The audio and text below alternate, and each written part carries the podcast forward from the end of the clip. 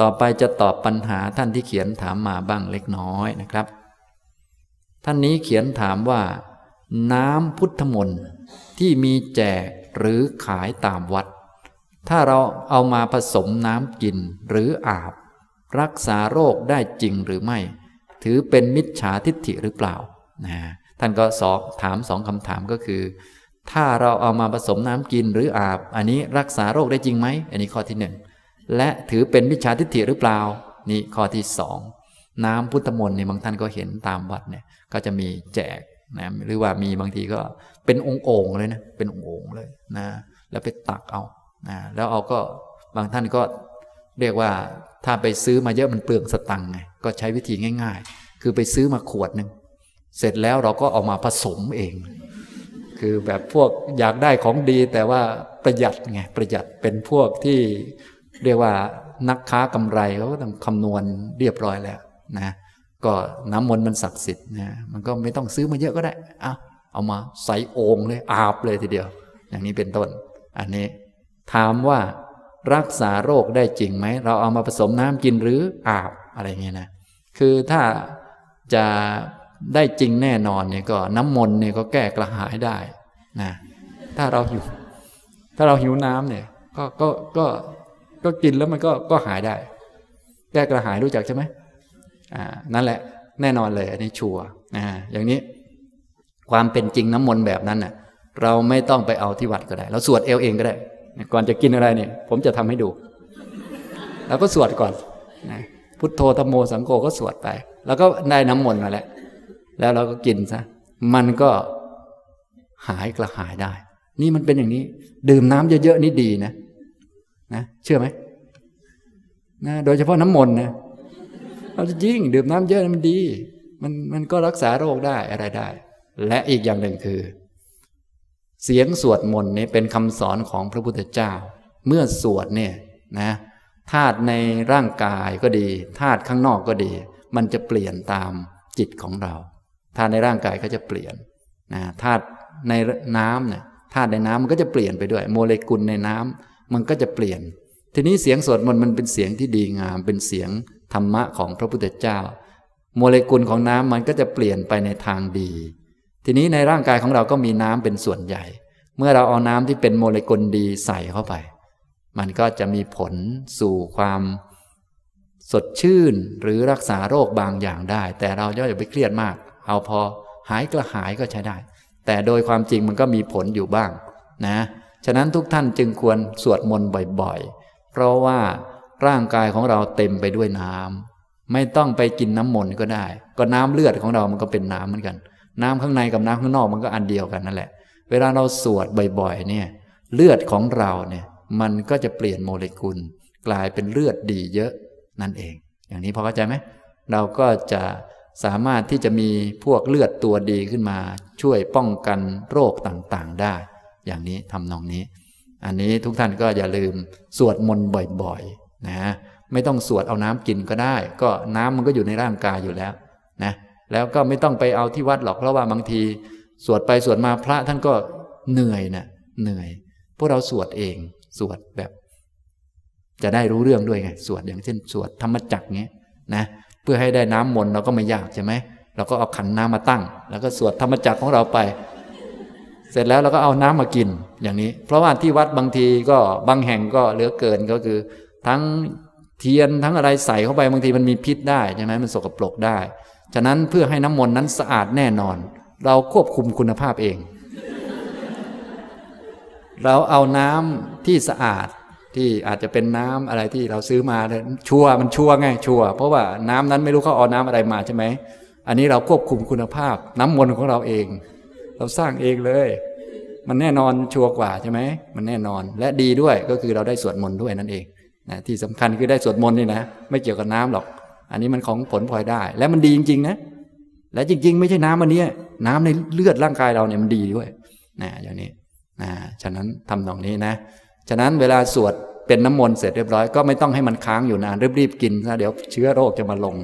ก็เดี๋ยววันหลังก็ค่อยสวดใหม่แล้วกินใหม่นะ อย่างนี้นะ ฉะนั้นน้ำมนต์ก็มีวันหมดอายุนะ ก็ถ้าไปซื้อที่วัดก็ดูวันหมดอายุด้วย ผมจึงบอกว่า โอ้ย ถ้าให้มันง่ายๆเนี่ยเราควบคุมคุณภาพการผลิตเองเลย ได้กินน้ำมันสดน้ำมนต์สดๆเลย สวดเสร็จกินเลย สวดเสร็จกินเลยเนี่ย มันดีนะ คือมันกินของสดๆนี่มันดีกว่าใช่ไหมมันก็นะกำลังบุญมีอยู่ในสวดกำลังดีๆอยู่แล้วก็ดื่มเลยเนี่ยนะมันเป็นอย่างนี้นะทำนองนี้นะครับ นี่ท่านถามเอามาผสมน้ำกินหรืออาบรักษาโรคได้จริงไหม ก็ได้จริงแน่นอนคือโรคกระหายนั่นเอง ส่วนโรคอื่นๆก็ตามเงื่อนไข เพราะว่าเงื่อนไขของโรคมันก็เยอะ แต่ว่าบทสวดมนต์นี้ดีแน่นอน เพราะเป็นคำสอนของพระพุทธเจ้า เอาแค่ทำให้เราคล่องปากขึ้นใจได้พิจารณานี้มันก็ดีจนไม่ควรจะต้องการอะไรอีกต่อไปแล้ว โรคมันจะหายก็ช่างมันเถอะหรือไม่หายก็ช่างมันเถอะนะ แต่ว่าโดยความจริงเนี่ยการพิสูจน์ต่างๆเขาก็พิสูจน์มาเยอะแล้ว คือสวดมนต์เนี่ยมันก็เปลี่ยนโมเลกุลในร่างกาย โดยเฉพาะเปลี่ยนโมเลกุลน้ำก็จะเปลี่ยนข้างนอกไปด้วยนะอย่างนี้ทำนองนี้ หรือบางท่านที่ชอบเล่นต้นไม้ อย่างนี้เป็นต้นต้องการให้มันออก ดอกสวยงามนี้เราก็ไปสวดมนต์ให้มันฟังได้ แต่นี้มันก็จะเป็นการค้าเกินไปนะอย่างนี้เหมือนที่เขาบอกอะไร ไปเปิดเพลงให้มันฟังแล้วมันก็ดีอย่างนั้นอย่างนี้ คล้าย ๆ กันนั่นแหละนะเพียงแต่บทสวดมนต์มันดีกว่าเพลงกว่าอะไรมากทีเดียว อย่างนี้นะครับ และคำถามที่สองถือเป็นมิจฉาทิฏฐิหรือเปล่า อันนี้อยู่ที่ความเห็นของท่าน ถ้าความเห็นของท่านถูกต้องอย่างที่ผมพูดเมื่อกี้เนี่ย เราเข้าใจอะไรเป็นอะไรทำเพื่ออะไร ไม่ได้เกี่ยวกับขลังศักดิ์สิทธิ์อะไร แต่มันเป็นความจริงอย่างนี้ เราเข้าใจเรารู้เหตุผล อันนี้ไม่ได้เป็นมิจฉาทิฏฐิ แต่ถ้าท่านไม่รู้เรื่อง นึกว่าอันนี้มันอันนี้อันนี้ทำแบบไม่รู้เรื่องนะ แบบมงคลตื่นข่าว ถ้าเขาว่าก็ตามเขาเลย หลงตามเขา อันนี้เป็นมิจฉาทิฏฐิ นี่มันเป็นอย่างนี้ ฉะนั้นเกี่ยวข้องกับสวดมนต์ก็ดีเกี่ยวข้องกับพระพุทธเจ้าไม่ใช่ดีเสมอไปนะ ต้องอยู่ที่ความเห็นของเราด้วย เราไปกราบพระพุทธเจ้า เรารู้จักว่าท่านสอนอะไรสอนให้เชื่อกรรม เชื่อผลของกรรมอันนี้ถูกต้อง เราก็ไปกราบบ่อยๆ แต่บางคนไปกราบบ่อย ๆ เพราะว่าถ้าท่านเห็นหน้าเราบ่อยๆ ท่านจะได้เห็นใจเรา เราเป็นคนใกล้ชิดท่าน ท่านจะได้ให้รางวัลเรา อย่างนี้ถูกหรือผิดเนี่ย ผิดอีกแล้วเนี่ยเห็นไหมเนี่ยอย่างนี้ทำนองนี้ ฉะนั้นความเห็นก็เลย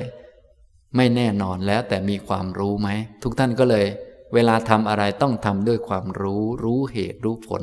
ให้ชัดเจน ถ้ายังไม่ชัดให้เรียนรู้ศึกษาหาความรู้ ทุกวันนี้สะดวกนะ มีอะไรก็ถามอากูก็ได้ รู้จักใช่ไหมนะเก่งกว่าผมอีกนะอากูนี่ ตอบได้หมด แต่มันถูกบ้างผิดบ้างอากูนี่เคยเคยถามเหมือนกัน เอ้าตอบคนละเรื่องก็มีนะก็คือถาม Google ไป แต่ว่าก็คำตอบเราก็อ่านอ่านดูหน่อยนะเทียบเคียงดูอะไรดูว่า เออ อันไหนมันเหมาะสมถูกต้องนะถ้าดีที่สุดเราก็อ่านจากคำสอนของพระพุทธเจ้า พระไตรปิฎกแต่ว่าถ้าเราไม่มีความสามารถเราก็อ่านจากครูบาอาจารย์ถามก็ได้อย่างนี้นะครับ อีกท่านหนึ่งรบกวนอาจารย์ช่วยอธิบายเพิ่มเติมเกี่ยวกับจิต สังขาร สัญญาวิญญาณ จิตนี่ก็เป็นตัวประธาน สังขารก็เป็นความปรุงแต่งทางจิต เช่นความคิดปรุงแต่งทั้งหลาย ความโลภความโกรธความหลง อิจฉาริษยาคิดเรื่องโน้นเรื่องนี้ ขี้ตนีก็ดีหรือสติปัญญาพวกนี้นะคิดฝ่ายดีนี่ก็เป็นสังขารทั้งนั้นแหละ เป็นสังขาร แม้แต่มรรคแปดนี้ก็เป็นสังขาร เป็นตัวปรุงจิต แต่เป็นตัวฝ่ายดี และจะช่วยให้เกิดมรรคยานได้มรรคยานนี้ถึงแม้จะเป็นสังขารแต่ว่ามันพาออกไปสู่นิพพานได้เนี่ยมันดีเก่ง อย่างนี้ทำนองนี้ นี่สังขารส่วนสัญญาก็เป็นตัวกำหนดทำเครื่องหมาย ว่าอันหนึ่งแตกต่างจากอันหนึ่ง อันนี้ไม่ใช่อีกอันหนึ่งนะตัวที่กำหนดว่าสองอันนี้ต่างกันก็คือ สัญญากำหนดให้อันนี้สีแดงกำหนดให้อันนี้ สีขาว เนี่ยกำหนดว่าสองอันต่างกันกำหนดให้เส้นผมสองเส้นเป็นคนละเส้นกัน จริง ๆ เส้นผมสองเส้นมันก็ไม่รู้ว่ามันเป็นคนละอันกันนะนะตัวที่กำหนดแยกแยะก็คือตัวสัญญานั่นเองนะ อย่างนี้ส่วนตัววิญญาณก็เป็นความรู้ที่เป็นประธานเกิดจากการกระทบผัสสะมีตา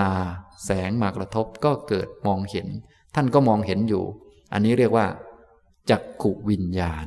มีหูมีเสียงมากระทบ ได้ยินเสียงก็เป็นโสตะวิญญาณ อย่างนี้พอเข้าใจไหมนี่ให้เราจำคำเหล่านี้ไว้บ่อยๆ แล้วต่อไปเราก็ไปหัดกำหนด ก็คือพอได้ยินเสียงเมื่อไหร่ก็อ๋อนี่ โสตะวิญญาณ มันเกิดเพราะอะไรนะ โอ้ มันเพราะมีหูมีเสียงมากระทบ ตอนแรกๆมันอาจจะช้านิดนึงแต่พอทำบ่อยๆ มันก็จะเก่งขึ้นนะอย่างนี้ทำให้มันคล่องๆ เราจะได้ กำหนดเป็น พอกำหนดเป็นแยกแยะเป็น พวกกิเลสมันก็จะเข้าไม่ได้ ถ้าเราไม่กำหนดเนี่ยเดี๋ยวกิเลสมันจะเข้ามา มันจะเอามาเป็นเรา เราได้ยิน การได้ยินของเราเนี่ยมันจะเข้ามา อย่างนี้นะครับ ต่อไปอีกท่านหนึ่ง ข้อที่หนึ่งเราทราบได้อย่างไรว่าเราถึงนิพพานแล้วนะท่านนี้ก็ถามไปถึงนู่นนิพพาน อยู่บนฟ้าเลยทีเดียวนะ เราดูได้ยังไง เวลาผู้ที่ถึงนิพพานเนี่ยจะเกิดญาณชนิดหนึ่งขึ้นมา เมื่อหลุดพ้นแล้วก็ย่อมเกิดญาณอย่างรู้ขึ้นมาว่า หลุดพ้นแล้วขึ้นมา นะ ฉะนั้นจึงไม่ต้องห่วงว่าถึงแล้วจะไม่รู้ เพราะมันจะเกิดญาณขึ้นมาว่า รู้แล้ว นั่นเองนะ การเกิดญาณขึ้นมาว่ารู้แล้วนี่เป็นของเฉพาะตน เหมือนกับเราทานข้าว เราจะเกิดญาณอันหนึ่งขึ้นมาเมื่อทานไปเรื่อย ๆ ว่าอิ่มแล้ว นะ แค่นั้นแหละ ง่ายไหมครับเนี่ยนะฉะนั้นท่านก็ทำไปเรื่อยๆเดี๋ยวมันจะเกิดขึ้นมา ว่าอิ่มแล้ว พอแล้วบางท่านดิฉันก็ก็ก็เกิดเรื่อยๆเหมือนกันค่ะ คือ คือพอแล้วค่ะจะไปนอนแล้วค่ะอันนี้มันไม่ใช่ยานแล้ว อันนี้มันขี้เกียจแล้วอันนี้นะ อันนี้นะเนี่ยฉะนั้นเมื่อถึงนิพพานก็จะเกิดญาณอย่างรู้ขึ้นมา ว่าถึงแล้วได้บรรลุแล้ว บัดนี้พบใหม่ไม่ได้มีอีกต่อไปแล้ว เนี่ยจะเกิดญาณปัญญาขึ้นมา ถ้าไม่เกิดญาณนนี้ขึ้นมาอย่างรู้อย่างชัดเจน ก็เรียกว่ายังไม่ถึงยังไม่หลุดพ้น ยังไม่ถึงนิพพาน เราก็ปฏิบัติไปเรื่อยๆ เดินตามทางไปเรื่อยๆ นั่นเองนะเหมือนเราทานอาหารไปเรื่อยๆ ไม่ต้องคิดว่าจะอิ่มเมื่อไหร่ เดี๋ยวพออิ่มขึ้นมาก็เกิดความรู้ขึ้นมาว่าอิ่มนะทีนี้ในการทานด้วยกันหลายคนบางคนอิ่มก่อน ก็ลุกไปก่อน อิ่มทีหลังก็ลุกทีหลัง ก็ไม่มีปัญหาอะไร เรื่องธรรมดา ข้อที่สองหากนิพพานแล้วสามารถละสังขารได้หรือไม่ ก็ละสังขารได้เมื่อหมดอายุของสังขารไปนะการบรรลุถึงนิพพานนี้ก็จะมีการนิพพานอยู่สองระดับสองแบบสองตอนด้วยกัน ตอนที่หนึ่งเรียกว่ากิเลสนิพพาน กิเลสที่เป็นเชื้อของสังขาร ที่เป็นตัวก่อภพใหม่ก็จะดับลง เหมือนพระพุทธเจ้าของเรานิพพานที่ใต้ต้นโพ อันนี้เรียกว่ากิเลสนิพพาน กิเลสดับสนิทและหมดกิเลส แต่อายุของสังขารยังเหลืออยู่ พระองค์ก็ยังเหลืออายุประกาศพระศาสนาไปนะพออายุสังขารหมดเรียบร้อยก็ ดับสังขารละสังขารไป ที่กุสินารา อย่างนี้พอเข้าใจไหมฉะนั้นในการปฏิบัติ พวกเราก็เลยต้องดับกิเลสก่อน พวกเรานี่มีแต่ดับสังขารก่อนตลอดเลยนะ ตายก่อนกิเลสเหลือ ก็เลยได้ไปสังขารใหม่ มันผิดหลักการอยู่ ฉะนั้นไม่ต้องพูดถึงตายอะไรแล้วยังไงมันตายอยู่แล้ว ละสังขารนี่ไม่ต้องพูดแล้วพวกเรา ให้ละกิเลสซะก่อนตอนนี้นะ ให้มันถูกสเต็ปก่อน พวกเรามีแต่ตายก่อน แต่ความอยากยังไม่ตายเลย ไม่อยากจะตายมันตายก่อนตลอดเลย อยากจะอยู่มันตายตลอดเลย มันก็เลยเกิดตลอดเลยวนอยู่ ส่วนพระอริยเจ้าทั้งหลาย อ่า ท่านหมดกิเลสแล้วกิเลสนิพพาน หมดอยากแล้ว หมดอยากอยู่หมดอยากตายแล้วนะสบายแล้ว ก็เหลืออายุสังขาร พอหมดอายุสังขารก็หมดไปแล้วจบไป หมดขันห้าหาบัญญัติไม่ได้แล้ว เหมือนพระพุทธเจ้าของเรานะก็หมดบัญญัติว่าพระองค์เป็นลูกใครหลานใครไปเกิดที่ไหน ส่วนพวกเรายังไม่หมด เพราะว่าหมดแต่สังขารชาตินี้ แต่กิเลสไม่หมดเกิดใหม่อีกแล้ว นี่มันเป็นอย่างนี้นะฉะนั้น พวกเราจึงต้องมุ่งเน้นไปที่การละกิเลสเป็นสำคัญ ปฏิบัติธรรมนี่ต้องมุ่งอันแรกคือมุ่งละกิเลสเป็นหลักนะทีนี้จะละกิเลสได้มันต้องรู้ความจริงเนี่ยทุกท่านจึงต้องปฏิบัติแล้วก็สังเกตให้ดีๆ มีหลักการที่ถูกต้องนะครับ ก็เหมือนหลักที่พระพุทธเจ้าของเราทำนั่นแหละก็คือ ปฏิบัติเพื่อให้ละกิเลสก่อนให้กิเลสนิพพานก่อนที่ใต้ต้นโพนี่เราต้องปฏิบัติให้ถึงจุดนี้ก่อน แล้วต่อไปก็ค่อยว่ากัน ไม่ต้องไปโน่นนี่นั่น จะไปทิ้งนู่นทิ้งนี่ บางท่านก็ เวลาจะปฏิบัติธรรมก็แหมผมจะปฏิบัติแล้วจะทิ้งลูกทิ้งเมียแล้วก็งงไปละนะไม่ต้องทิ้งอันนั้นให้ละกิเลสนะเข้าใจไหมไม่ได้ให้ทิ้งอะไรทั้งนั้นแหละบางคนโอ้ยมันจะทิ้งเงินทิ้งทอง ทิ้งไม่ลงก็ก็คิดอยู่นั่นแหละ ไม่ได้เอาเงินไปโยนทิ้งอะไร ให้ละความโลภโกรธหลงเท่านั้นเองเท่านั้นแหละนะ อย่างนี้ทำนองนี้นะ ต่อไปอีกท่านหนึ่ง เวลาไปตรวจร่างกาย มักจะกังวลตลอดเวลาว่าผลจะออกมาว่าเป็นโรคร้าย จะวางใจหรือทำใจอย่างไรไม่ให้คิดไปล่วงหน้า หรือกังวลคะขอบพระคุณค่ะเห็นไหมคนที่ไม่รู้เรื่องร่างกายก็จะกังวล ร่างกายมันได้กังวลกับเราไหมไม่ได้กังวล เพราะมันเป็นรูปมันไม่รู้เรื่อง มันไม่รู้เรื่องหรือเปล่า ส่วนเราผู้กังวลกับมันเนี่ยนะ นะมันก็กังวลกลัวมันจะเป็นนั่นเป็นนี่ เพราะไม่รู้จักเรื่องของมัน แต่มันก็เป็นตามเรื่องของมันอยู่เรื่อยเราไม่รู้จักเราก็กังวลว่ามันจะเป็นนั่นเป็นนี่ก็วุ่นอยู่ แต่จริง ๆ ตัวกังวลเป็นนั่นเป็นนี่ ไม่เคยเป็นอะไรกับมันนะขนาดร่างกายตายไปแล้ว กังวลก็ยังไปเกิดใหม่นะ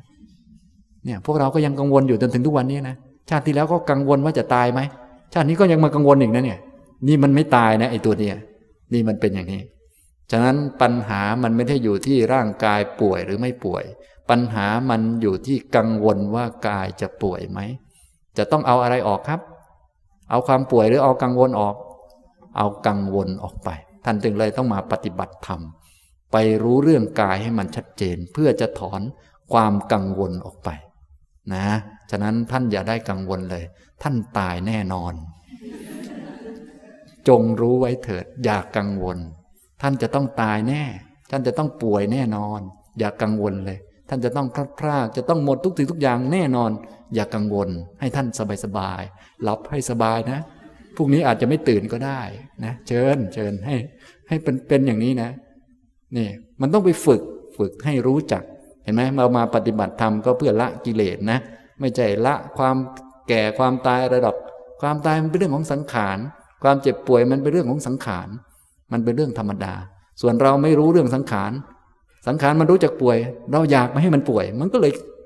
กังวลกันอยู่อย่างนี้ยนะสังขารมารู้จักตาย เราอยากไม่ให้มันตาย หรือไม่อยากให้มันตาย มันก็กลัวอยู่อย่างเนี้ย วนเวียนอยู่อย่างเนี้ยวุ่นวายอยู่ นะ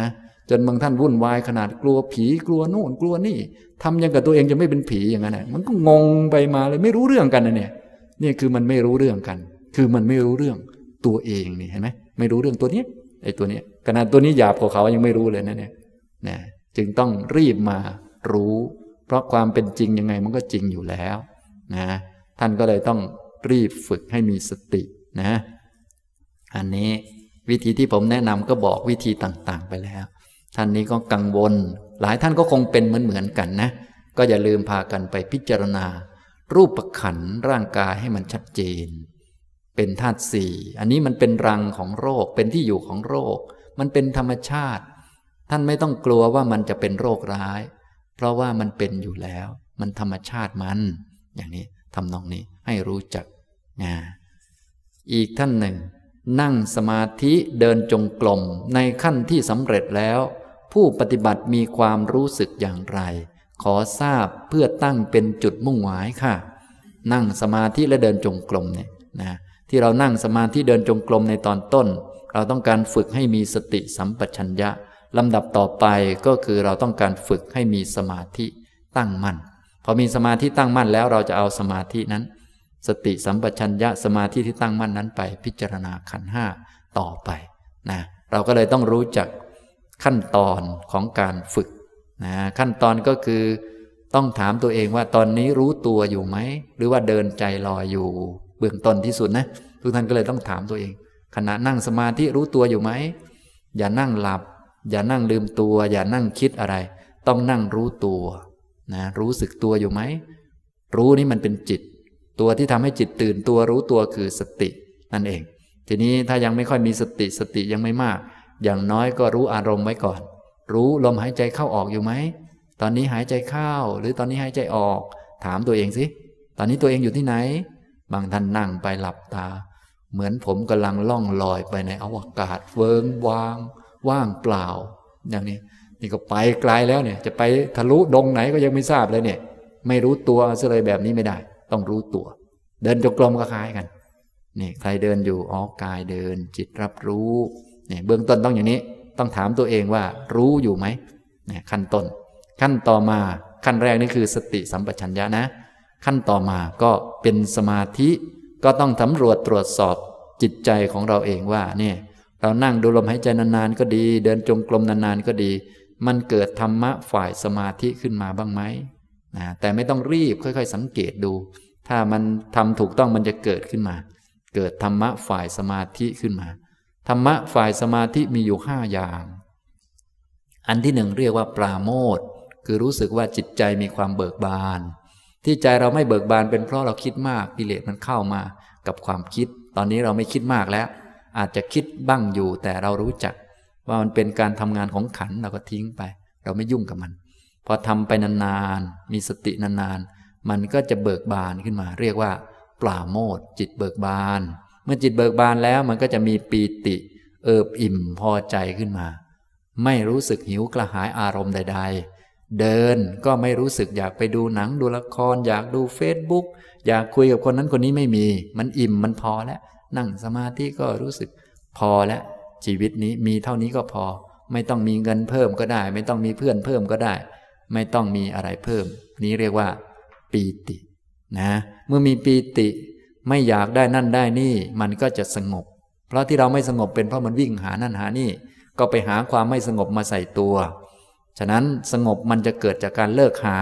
จะเลิกหา ก็มันอิ่มก่อน นั่งก็ไม่หาท่าใหม่แล้ว ไม่หากรรมฐานใหม่แล้ว เดินก็ไม่ต้องหาที่ใหม่แล้ว มันอิ่มมันก็จะสงบระงับ พอสงบระงับก็สบายปลอดโปร่งไม่เครียดนั่นแหละ ก็จะทำให้เกิดสมาธิขึ้นตั้งมั่นขึ้น นี้เรียกว่าธรรมะฝ่ายสมาธินะท่านที่ปฏิบัติก็ลองสังเกตดูว่ามันเป็นไปแนวนี้ไหม ถ้าเป็นไปแนวนี้ก็ใช้ได้ เมื่อมีสมาธิแล้ว ก็อยู่กับสมาธิให้สบายๆให้รู้จักว่า เออ นี่มันมีความสุขกับเงินทองเยอะนะ นะ อันเนี้ยเราไม่เคยเอิบอิ่มขนาดนี้เลยก็สัมผัสดูนะ อย่างนี้ ฉะนั้นสมาธิเนี่ยเงินทองเท่าไหร่ก็ซื้อไม่ได้ ต้องมีเวลามาทำเอานะจะรวยเป็นเศรษฐีขนาดไหน ก็ต้องมีเวลามาทำเอาจึงจะได้ เพราะเงินซื้อไม่ได้นะ เงินล้านนี่ซื้อสมาธิไม่ได้นะทุกท่านจึงควรภูมิใจที่ได้มาเดินจงกรมนั่งสมาธิเนี่ยความสุขอันนี้เงินมันซื้อไม่ได้ จะมีเงินเยอะขนาดไหนอำนาจเยอะขนาดไหนก็ต้องมานั่งสมาธิแบบเรานี่จึงจะทำได้นะอย่างนี้บางคนมีอำนาจนี่ยเขาสามารถบังคับเอาอำนาจ บังคับเอาที่ดินอะไรได้ แต่บังคับเอาสมาธิได้ไหมเอาปืนมาจี้ ให้มันได้สมาธินะ อย่างนี้ไม่ได้ มันต้องมานั่ง เหมือนเรานี่แหละเนี่ยฉะนั้นพวกเรานี่จึงเป็นวิชาชั้นสูงมากแล้วนะ เงินอำนาจวาสนาหมดสิทธิ์แล้วนะเนี่ย ที่พวกเราทำเนี่ยนะทำให้ได้สมาธิเนี่ย สมาธินี่ เงินซื้อไม่ได้ มีเงินเท่าไหร่ก็ซื้อสมาธิไม่ได้ มีอำนาจเท่าไหร่ก็ซื้อสมาธิไม่ได้ ยิ่งสูงกว่าสมาธิด้วยแล้วก็จบกันเลยนะพวกเราที่ได้มาทำนี้จึงควรภูมิใจแล้วนะเป็นงานที่สำคัญที่สุด สูงสุดแล้วนั่นเองนะอย่างนี้ทำนองนี้ อันนี้คือความสำเร็จในขั้นพื้นฐานทั่วไป ต่อไประดับสูงก็เจริญปัญญาเจริญมรรคไปนะอันนั้นก็พูดให้ฟังไปบ้างแล้ว อันนี้ท่านก็ลองสำรวจดูนะ เริ่มต้นตั้งแต่สติสัมปชัญญะเนี่ย ผมก็ได้บอกวิธีไปแล้ว อย่าลืม มีความรู้ตัวอยู่เสมอนะ อีกท่านหนึ่ง อาจารย์มีเทคนิคอย่างไรที่จะทำให้คนใกล้ตัว คนรักเพื่อนสนิท เข้ามาเรียนรู้ปฏิบัติธรรมกรรมฐานกันมากขึ้น โดยเฉพาะบุพการี คือคุณพ่อคุณแม่ที่ไม่เคยทำกรรมฐาน ท่านได้แต่ทำบุญอย่างเดียว สวดมนต์ก็เล็กน้อย ยังเข้าไม่ถึงมากนัก จะชักชวนท่านอย่างไร เคยชวนแล้ว ไม่สนใจอยากมานี่อันนี้ก็เป็นปัญหาสำหรับท่านที่มีความหวังดีปรารถนาดีกับคนนั้นคนนี้คนโน้น โดยเฉพาะคนใกล้ชิดนะคนใกล้ชิดนี่จะสอนยากสักนิดนึง วิธีการสอนคนใกล้ชิดก็คือ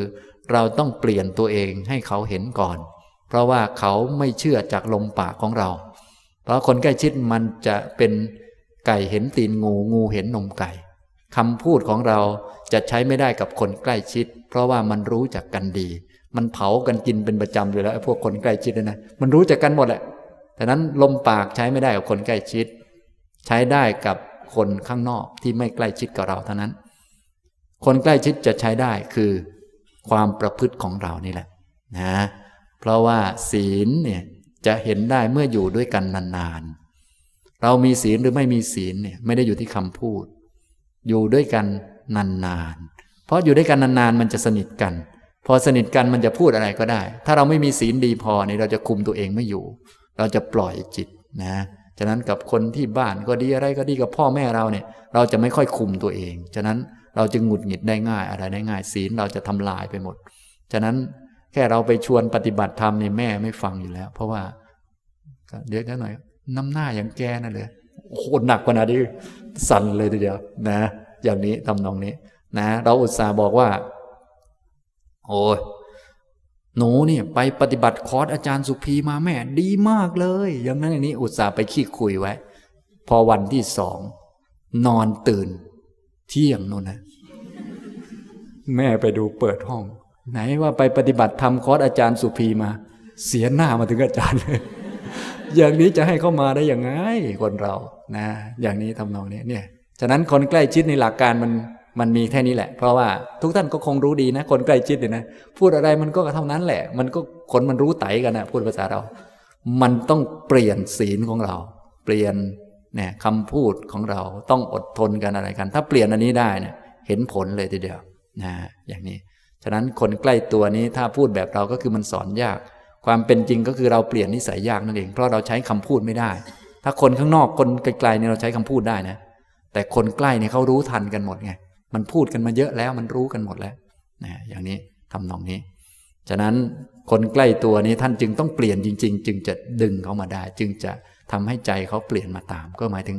เราปฏิบัติทำแล้วเราได้ผลใจเย็นลงจริง ๆ อดทนได้จริง ๆ ให้อภัยได้จริง ๆ ใจกว้างจริง ๆ ยอมรับได้จริง ๆ เปลี่ยนจริง ๆ เขาก็สัมผัสได้และสัมผัสได้ง่ายด้วย เพราะว่าพวกเดียวกันอยู่แล้วนะอย่างนี้อันนี้ดึงได้แล้วนะอย่างนี้ซึ่งกว่าจะทำได้อย่างนี้มันยากไงเราก็เลยรู้สึกว่าโอ้ยแนะนำกันยากกันลำบากอะไรต่อมีอะไรนะส่วนแนะนำคนไกลๆนี้ยังง่ายกว่าด้วยซ้ำไป ก็เพราะว่าคนไกลเนี่ยบางทีเขาเชื่อเชื่อคำเรานะ ส่วนคนใกล้นี่เขาก็คือเขาอยู่กับเรามาแล้วไงคำพูดมันก็พูดกันเยอะแล้ว มันรู้กันแล้ว อย่างนี้นะครับนะอันนี้ ต่อไปอีกท่านหนึ่ง บทกรวดน้ำตอนเช้า สัพพะปฏิทานคาถากล่าวว่า สัตว์ทั้งหลายตั้งอยู่ในโลก อยู่ในภูมิทั้งสามอยู่ในกำเนิดทั้งสี่มีขันห้าขัน มีขันขันเดียว มีขันสี่ขันกำลังท่องเที่ยวอยู่ในภพน้อยภพใหญ่ อาจารย์ช่วยกรุณาอธิบายคำที่ขีดเส้นใต้ให้ด้วยค่ะ ทั้งหกคำค่ะ ขอบพระคุณค่ะ ท่านก็ขีดเส้นใต้ไว้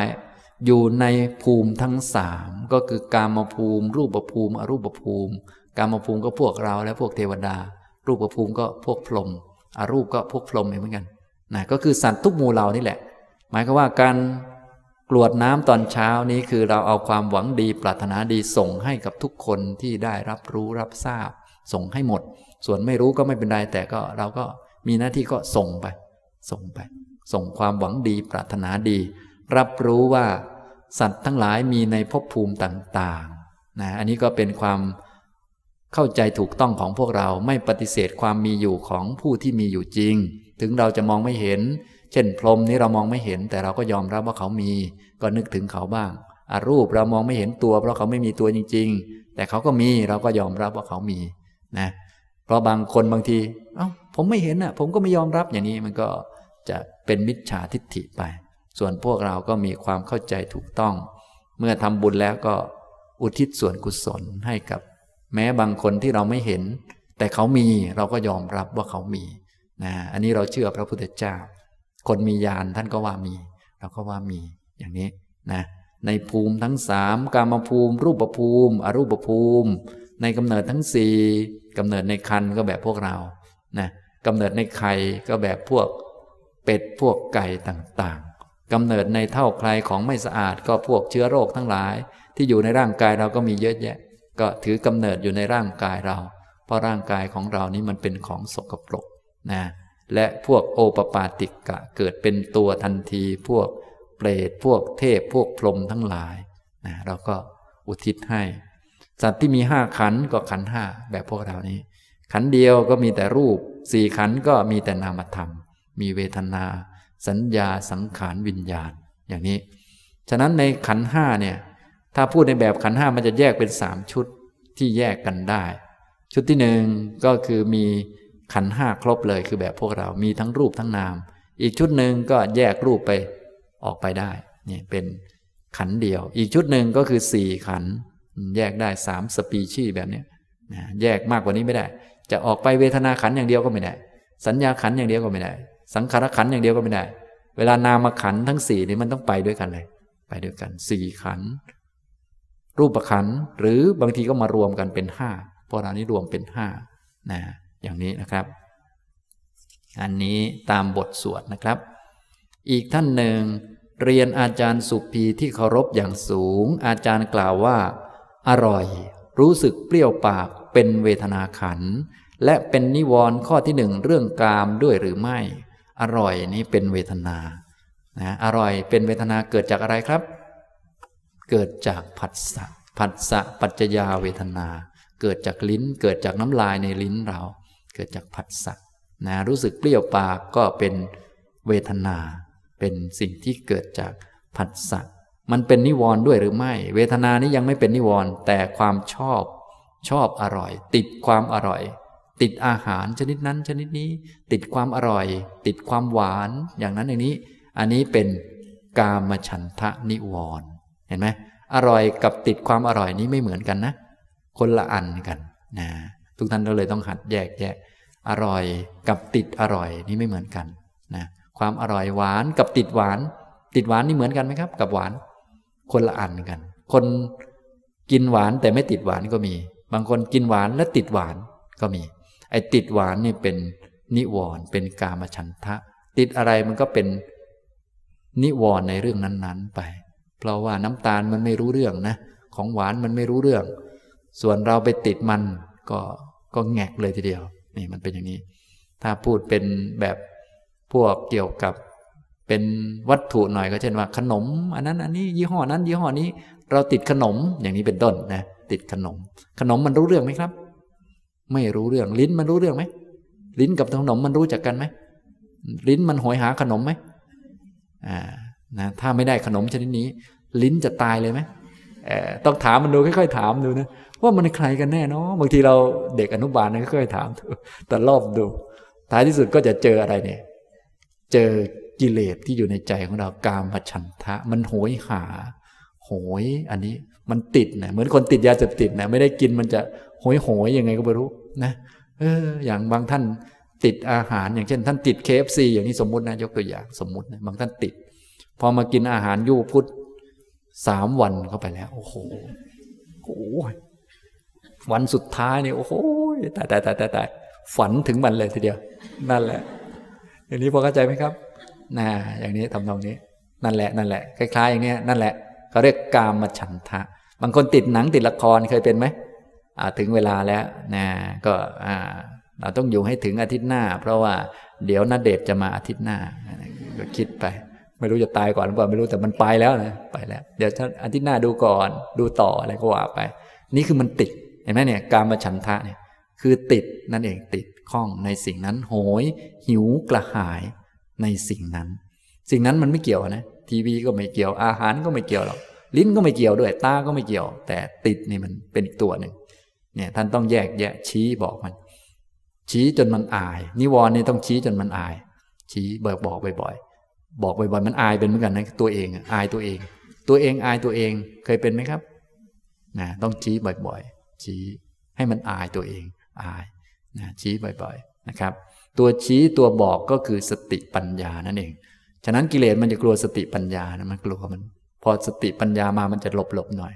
ถ้าเราโง่เมื่อไหร่มันมาเลย เป็นขบวนเลยเนี่ยมันเป็นอย่างนี้ ถ้าเรามีสตินี่ไม่รู้มันไปไหนนะ ตอนเรานั่งสมาธิสติดีนี่ดูเหมือนมีกิเลสไหมครับ ไม่มีมันหลบมันกลัวไง แต่พอโง่เมื่อไหร่มาเป็นขบวนเลยเนี่ยโอ้โหถล่มแหลกเลยเนี่ยมันเป็นอย่างนี้นะนี่แหละ ทุกท่านจึงต้องมีสติให้ดีนะทักมันบ่อยๆว่าแกกิเลสมาแล้ว แกนิวรณ์แล้วนะทักบ่อยๆ อย่างนี้นะครับ แล้วท่านก็ถามต่อไปนะ ความรู้สึกอร่อยนี้เป็นส่วนหนึ่งของรูปรสกลิ่นเสียงสัมผัสเป็นสังขารขันด้วยหรือไม่จะแยกอย่างไร รูปเสียงกลิ่นรสสัมผัสนะรสเนี่ยรสพวกรสชาติอาหารนี่มันเป็นรูปนะอร่อยมันเป็นเวทนานะลิ้นมันก็เป็นรูป รูปกับรูปชนกัน มันก็เกิดจิวหาวิญญาณขึ้น มันก็เป็นผัสสะผัสสะก็เป็นปัจจัยให้เกิดเวทนาคือความอร่อยนะ เอาน่องไก่กับลิ้นชนกัน เกิดเป็นผัสสะขึ้น เกิดอร่อยขึ้น อร่อยก็เป็นเวทนาอย่างเงี้ยเอาน่องไก่ออกไป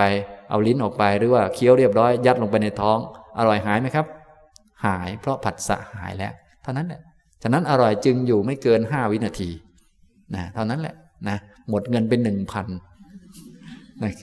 กินแบงค์ดีๆกินแบงค์นี่แหละนะกลืนปุ๊บหายเลยนั่นแหละ นั่นแหละ คือพวกติดอร่อยเนี่ยมันเป็นอย่างเงี้ยนะอย่างนี้ทำนองนี้เนี่ยบางคนนี่ไม่ได้ติดอร่อยอย่างเดียวติดบรรยากาศด้วยอะไรด้วยก็โอ้โหนี่หนักกันไปใหญ่นะนี่ ท่านก็เลยยกตัวอย่างไปอีกปวดเป็นเวทนา หิวก็เป็นเวทนาด้วยหรือไม่ ใช่ ตัวเวทนานี่ให้ท่านสังเกตง่ายๆมันเป็นความรู้สึก รู้จักความรู้สึกไหมครับ ความรู้สึกอะไรก็ได้ที่เป็นความรู้สึก แรก ๆ เราก็เลยอันละเอียดเรายังไม่ต้องกำหนดก็ได้ เพราะบางที เราปัญญาน้อยมันไม่เห็น เอารู้สึกใหญ่ ๆ ก่อน เช่น รู้สึกปวดเป็นไหมครับ รู้สึกปวดนี่เป็นเวทนาให้เราจำไว้ อ๋อ นี่รู้สึกนี่เป็นเวทนา เดินไปนานๆให้มันเมื่อยอ้าวรู้สึกเมื่อยนี่เป็นเวทนา เพราะมันชัดอันเนี้ย จริงๆไอ้รู้สึกไม่เมื่อย รู้สึกสบายมันก็เป็นเวทนาเหมือนกัน แต่ว่ามันไม่ชัดไงเราเอาไว้ก่อน อันที่ไม่ชัดเอาไว้ก่อน เอาอันชัดๆและชัวร์ๆก่อน ยังไม่ต้องเดา ถ้าเดาไม่ถูกปล่อยไปก่อน เอาอันที่ชัดๆก่อนนะ ถ้ายังไม่มีอันไหนชัดให้ทำนานๆก่อนทำนานๆ เช่นเดินนานๆ เดี๋ยวมันจะมีให้เห็นเอง เพราะเดินนานๆทำอะไรนานๆเนี่ย ทุกมันก็จะแรงขึ้นแรงขึ้นตามลำดับ ปัญญาเราน้อยเราต้องทุกข์แรงๆก่อน ต้องเวทนาแรงๆนะบางท่านเดินไปตั้งนาน ยังไม่เห็นก็เดินไปเรื่อยๆเดี๋ยวเดี๋ยวจังหน่อยเห็นเองเมื่อยเองอะไรเอง หรือจะตายเองอะไรเองนั่นแหละ เวทนาแล้วมาแล้วนะอย่างนี้ทำนองนี้ หิวกระหายเนี่ยเป็นเวทนา เป็นความรู้สึกนะครับ อย่างนี้นะให้ท่านได้สังเกตได้กำหนดนะครับ อีกท่านหนึ่งกราบเรียนอาจารย์ที่เคารพ หนูทำงานวิจัยเกี่ยวกับสัตว์ ดังนั้นจึงเลี่ยงไม่ได้ที่จะฆ่าสัตว์ เพื่อเก็บตัวอย่างทำวิจัย ซึ่งหนูเข้าใจว่าเป็นการสร้างกรรมต่อสัตว์เหล่านั้น หนูจึงแผ่เมตตา อุทิศทำบุญให้แก่สัตว์ ไม่ทราบว่ามีวิธีการอื่นอีกไหมคะ ที่จะช่วยลดกรรมที่มีต่อสัตว์เหล่านั้น ขอบพระคุณมากค่ะ นะไอ้แผ่เมตตานี้มันช่วยไม่ได้หรอกครับฆ่าเขาไปแล้ว ไม่ต้องไปแผ่นะครับเนี่ยนะถ้าจะเมตตากับเขาคืออย่าไปฆ่าเขาเท่านั้นเอง ให้เลิกงานวิจัยไปซะนะเท่านั้นแหละ ถ้าอยากเมตตากับสัตว์ก็ทำได้เท่านั้นนะบางท่านท่านนิอุตส่าห์ไปฆ่าเขาแล้วยังแผ่เมตตากับเขาอีกถ้าเมตตากับเขาก็คือให้เขาอยู่นานๆอย่าไปฆ่าเขาเท่านั้นเองนะ ฉะนั้นที่จะช่วยลดกรรมก็คืออย่าไปฆ่าเขา หรืออย่าไปฆ่าเยอะ อย่าไปฆ่ามาก อย่าไปฆ่าโดยไม่จำเป็น ก็ฆ่าเฉพาะเท่าที่จำเป็น แต่จริง ๆ ที่จำเป็นต้องฆ่านี่มันไม่มีนะ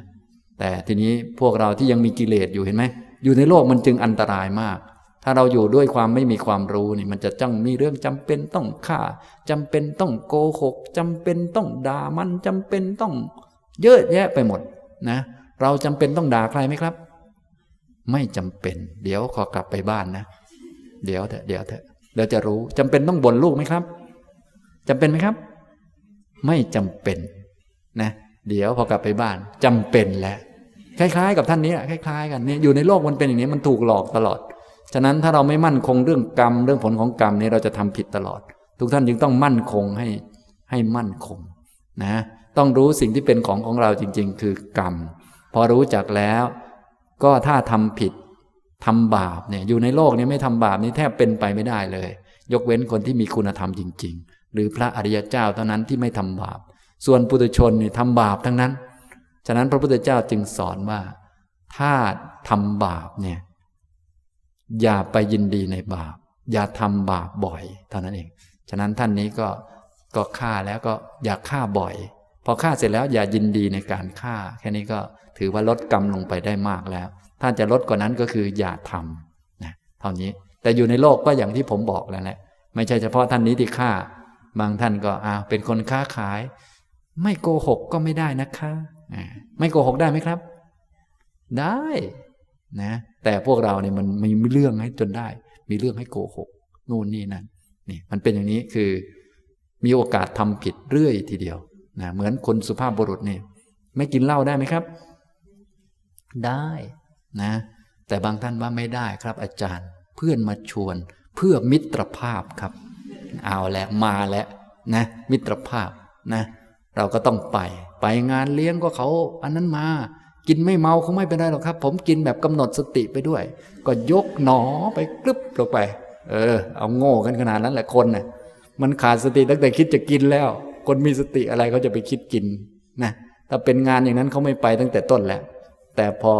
มันหลงไงพอนี่เห็นไหมอยู่ในโลกสังคมเนี่ยมันเป็นอย่างนี้นะสรุปแล้วท่านนี้ก็เป็นคนธรรมดาท่านหนึ่งที่ท่านมีความรู้ซึ่งดีแล้วนะ ดีแล้ว ขนาดดีขนาดนี้ก็ยังทำผิดนะ ฉะนั้นก็ต้องระวังไว้ แล้วก็ให้เห็นโทษของโลกมันเป็นอย่างนี้แหละนะถ้าทำผิดแล้วก็ยอมรับว่านี่มันเป็นความผิด อย่ายินดีในการทำบาปอันนั้น อย่ายินดีในการฆ่าสัตว์อย่าทำบ่อย เท่านั้นแหละนะ ถ้ามีโอกาสดีที่สุดคือ อย่าทำนะอันนี้คือ วิธีแก้กรรมหรือลดกรรมคืออย่าทำส่วนวิธีลดกรรมโดยการฆ่าเสร็จเรียบร้อยแล้วไปอุทิศส่วนกุศลไปแก้เวรแก้กรรม อันนี้ยิ่งเพิ่มกรรมกันไปใหญ่ อย่าไปทำอย่างนั้น ถ้าจะลดกรรมคืออย่าฆ่าเขาตอนนี้แหละง่าย ๆ นะ อันเนี้ยนะทุกท่านจึงต้องรู้จัก บางท่านก็ด่าคนอื่นเรียบร้อยแล้ว ฉันขอโทษนะ ขอโหสิด้วยนะ วันหลังมาก็ด่าอีก ขอโหสิด้วยนะ ขอโหสิด้วยนะวันหลังมาก็ด่าอีกขอโหสิด้วยนะ แล้วมันจะขอทำไมวะเนี่ยวิธีลดกรรมมันไม่ใช่อันนั้น คือเลิกด่าเขาซะ แค่นั้นแหละ หุบปากไปซะ แค่นั้นง่ายๆเท่านั้น แต่มันทำยากอยู่นะเนี่ยอยู่ในโลก พอเข้าใจไหมแบบนี้นะ ฉะนั้นบาปนั้นไม่มีแก่ผู้ไม่ทำเท่านั้นนะแค่นี้แหละง่าย ๆ ถ้าทำนี่จะต้องเป็นบาปเสมอทำอย่างไรก็ต้องเป็นบาป อย่างนี้ทำนองนี้ถ้าท่านอยากเป็นผู้บริสุทธิ์ต้องไม่ทำบาปแค่นี้เองนะผู้บริสุทธิ์อย่างแท้จริงก็เลย มีเฉพาะพระอริยเจ้าเท่านั้น ส่วนเราปุถุชนมันก็ได้ประมาณนี้แหละ ฉะนั้นให้มีธรรมะไว้ พอสมควรนะบาปก็ยอมรับถ้าผลมันเกิดขึ้นก็ อย่าไปโทษใครก็แล้วกัน บุญก็ทำไว้แต่ว่า บาปก็ระวังกันไว้ ค่อยๆลดไปอย่าไปยินดีในบาป ให้ไปยินดีในบุญ สะสมวันละเล็กละน้อย เดี๋ยวบุญก็จะช่วยนำพาจิตใจเข้าไปหาสู่ความสว่างต่อไป อย่างนี้นะครับ นี่ก็ท่านหนึ่ง ต่อไปอีกท่านหนึ่ง สวดมนต์แล้วได้บุญทุกครั้งใช่ไหมคะ ใจลอยระหว่างสวดมนต์จะได้บุญน้อยลงมากไหมคะนะทุกท่านจะต้องรู้จักบุญซะก่อน บางท่านสวดมนต์ทุกครั้งนี้ได้บุญไหมนี่ขนาดบุญยังไม่รู้เลย นึกว่าอยู่ในหนังสือสวดมนต์ นึกว่าอยู่ในบทนั้นบทนี้นะอย่างนี้เลยห่วงว่า ถ้าใจลอยระหว่างสวดบนสวดมนต์เนี่ย บุญจะน้อยลงบ้างไหมคะเนี่ย จะได้สักกี่เปอร์เซ็นต์นี่อะไรก็ว่าไป นี่มันก็วุ่นวาย บุญบุญเนี่ยคำว่าบุญแปลว่าเครื่องชำระจิต เครื่องชำระจิตของเรา ไม่ให้มันเกลือกกลัวกับของไม่ดี เวลาเรามาสวดมนต์นี้เราได้เกลือกกลัวกับทีวีหนังละครไหม ไม่ได้เกลือกกลัวกับหนังละคร อันนี้ก็เป็นบุญมันชำระจิตออกมา ได้ไปสนใจเรื่องเฟซบุ๊กส่องชาวบ้านเขาไหม ไม่ไปสนใจมาส่องหนังสือสวดมนต์แทนนี้ก็เป็นเป็นอะไรครับเนี่ย อันนี้เรียกว่าบุญคือเครื่องชำระจิต แต่เดิมเราไม่เคยเข้าใจเรื่องว่าสัมมาทิฏฐิคือ ความรู้ในอริยสัจสี่มาสวดแล้วอ๋อเข้าใจ มันก็ชำระความเห็นผิดไป นี่คืออะไรครับ นี้คือบุญ เราไม่เคย นั่งสวดมนต์นานๆมาสวดบทนี้ เช่นธรรมจักเป็นต้นต้องสวดตั้งครึ่งชั่วโมงก็อดทนสวดไป อดทนนี้เป็นอะไรครับ เป็นบุญ นี่พอเข้าใจไหมรู้จักบุญไหมแบบนี้นี่แหละบุญคือเครื่องชำระจิตชำระจิตจากการที่จะไปเกลือกกลัวกับของไม่ดีชำระจากความเห็นผิดชำระจากการที่ทำแต่เอาตามสบายตามใจชอบ เพราะมาสวดมนต์บางทีมันไม่สบายนะมันเหนื่อยเหมือนกัน นั่งไปก็โอ้เหนื่อยเหมือนกัน ถ้าเป็นเราเอาตามใจชอบก็ต้องดูหนังละครคุยกันไป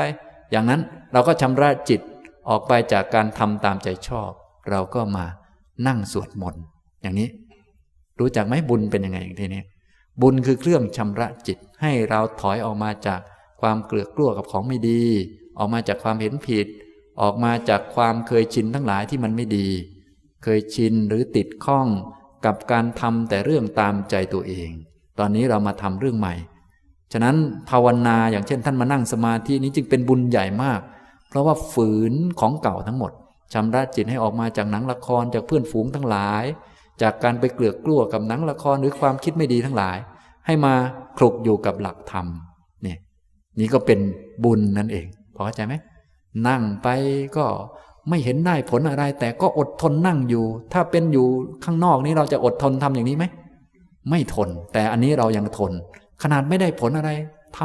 ำกำหนดอะไรดีวะกำหนดลมหายใจก็ไม่ได้ อะไรก็ไม่ได้ ขนาดนั้นก็ยังทำเป็นชั่วโมงเนี่ยมันเป็นบ้าแล้วเนี่ยมีแต่คนบ้ากับนักภาวนาที่ทำอย่างนี้นะคนบ้ากับนักภาวนาจะคล้ายๆกันจะคล้ายกันคือมันทำอะไรก็ไม่รู้ทำไม่ได้ผลมันก็ยังฝืนทำนะนั่นแหละคือบุญแหละถ้าเป็นข้างนอกเนี่ยเราไม่ได้ผลอย่างนี้เรางงอย่างนี้เราเราเราไม่ยอมนะเราไม่ยอมนะอย่างให้ท่านมานั่งฟัง ผมพูดเนี่ยท่านก็นั่งฟังเป็นชั่วโมงชั่วโมงบางทีไม่รู้เรื่องนะอย่างพูดปฏิจจสมุปบาทโอ้โหพูด รู้เรื่องอยู่สองสามประโยคเท่านั้นเอง ถ้าอยู่ข้างนอกนี่เราไม่ฟังนะ คนพูดไม่รู้เรื่องเราฟังไหมไม่ฟังจริงๆอยังสามีพูดไม่รู้เรื่องเนี่ยเราฟังไหมเป็นภรรยาเนี่ย ไม่ฟังแกต้องพูดให้รู้เรื่องเราก็สั่นอยู่อย่างนี้แต่นี่อาจารย์พูดเนี่ย เราไม่รู้เรื่องเราก็ฟังไปก่อนนะฟังแล้วบางทีไม่รู้เรื่องจดไว้ด้วยนะ นี่เขาเรียกว่าบุญรู้จักไหมเนี่ยทำบุญเนี่ยมีบุญแต่ไม่รู้จักเนี่ยพวกเรามันมันมันขนาดนั้นนะเนี่ยคือความไม่รู้ของคน นั่งทับบุญไม่รู้บุญ นั่งทับบาปไม่รู้บาป มันก็เลยงง ฉะนั้นทุกท่านจะต้องรู้บาป ว่าหน้าตาเป็นงี้นะ มันเศร้าหมองมันคลุกอยู่กับเรื่องไม่ดี คุ้นเคยกับเรื่องไม่ดีนี่แหละนี่คือบาปนะ มันชอบเรื่องไม่ดีชอบคุยเรื่องชาวบ้านนี่คือบาปนะ พอรู้จักแล้วอ๋อมันคลุกเรื่องไม่ดี มันชอบเรื่องเร็วๆเนี่ย อันนี้บาป เราจะได้ พอรู้จักแล้วจะได้ละมันไปเห็นไหมเห็นคนทำบาปทำไม่ดีแล้วยังอยากดูอยากรู้ต่อไปว่ามันจะบาปขนาดไหนวะเนี่ย จะขนาดไหนวะเออเนี่ยเนี่ยยิ่งหนักกันไปใหญ่เนี่ย อันนี้คือบาปแล้วเนี่ย เรารู้แล้ว พอรู้ก็ละไป ทีนี้บุญเราก็ต้องรู้จักด้วยจะได้เจริญถูกต้อง อย่างนี้พอเข้าใจไหมนี่พวกเราโดยมากเนี่ย บุญบาปไม่ค่อยรู้จักกัน โดยเฉพาะพวกเราที่ พอเป็นคนดีบ้างแล้วก็นิยมทำบุญ แต่ว่าพอดีไม่รู้จักบุญ ก็เลยไม่รู้หล่นอยู่ตรงไหนงงไปหมดเลย บุญเลยอยู่ที่วัดเท่านั้น อยู่ที่พิธีทำบุญเท่านั้น พอออกมานอกพิธีแล้วบุญไม่เหลือเลยอย่างนี้จริง ๆ บุญมันอยู่ในจิต ถ้าเรารู้จักและมีสติเราก็รักษาเอาไว้ได้ เพราะบุญมันเป็นของมีค่าใช่ไหมของมีค่า ก็ควรจะรักษาไว้ เช่นเงินเนี่ยมันเป็นของมีค่า ควรจะเอาทิ้งไหม ก็ไม่ควรก็ควรจะเอาไว้ บุญเป็นของมีค่าของเงินอีก ควรจะเอาไว้ไหม ก็ควรจะเก็บไว้ แต่พอดีเราไม่รู้จัก พอไม่รู้จักเราก็ไม่ได้รักษาไว้ ไม่มีสติควบคุมไว้เนี่ย มันเป็นอย่างนี้นะทุกท่านก็เลยต้องรู้จักตัวบุญให้ดีนะท่านนี้ก็สวดมนต์ได้บุญทุกครั้งไหมคะทีนี้คงจะรู้จักแล้ว ก็ได้ทุกครั้งนั่นแหละ ส่วนจะได้บุญมากบุญน้อยก็ดูจิตของท่านนั่นนะดู นะฉะนั้นคนสวดด้วยกันนี้ ก็บุญไม่เท่ากันนะ บางคนสวดจนบรรลุไปเลย บางคนสวดจนหลับไปเลย มันจะเท่ากันได้ยังไงล่ะ แต่ว่าจะว่าไม่เป็นบุญก็ไม่ได้ เพราะมันเกี่ยวข้องกับสิ่งที่ควรจะเป็นบุญอยู่ บุญก็ต้องเกิดนั่นแหละ ส่วนจะเกิดมากเกิดน้อย ถึงขนาดชำระจิตได้ขนาดไหน ก็คนละคนกันไป ทุกท่านก็เลยต้องรู้จักบุญให้ดีๆ แล้วก็พัฒนาบุญให้มากขึ้น ต้องรู้จักบุญ แล้วก็พัฒนาบุญ พัฒนาบุญหมายถึงพัฒนาให้มันกว้างขวางสะอาดมากขึ้นนะอย่างนั่งสมาธินี้เราก็ชำระจิตให้ออกมาจากบ้านจากสิ่งของผู้คนต่างๆ แล้วก็เป็นบุญแล้วเราก็รู้จักแล้วก็พัฒนาให้มันเยอะขึ้นให้มันห่างไกลจากกิเลสมากขึ้นชำระจิตได้มากขึ้นมากขึ้น จะชำระได้ยังไงก็ต้องรู้มากขึ้น ภาวนาก็เลยเป็นบุญมากที่สุดก็เพราะอย่างนี้ ราะมันชำระจิตได้มากที่สุดทำให้จิตเรานั้นห่างไกลจากกิเลสเกลือกกลัวของไม่ดีมากที่สุดนั่นเอง อย่างนี้พอเข้าใจไหม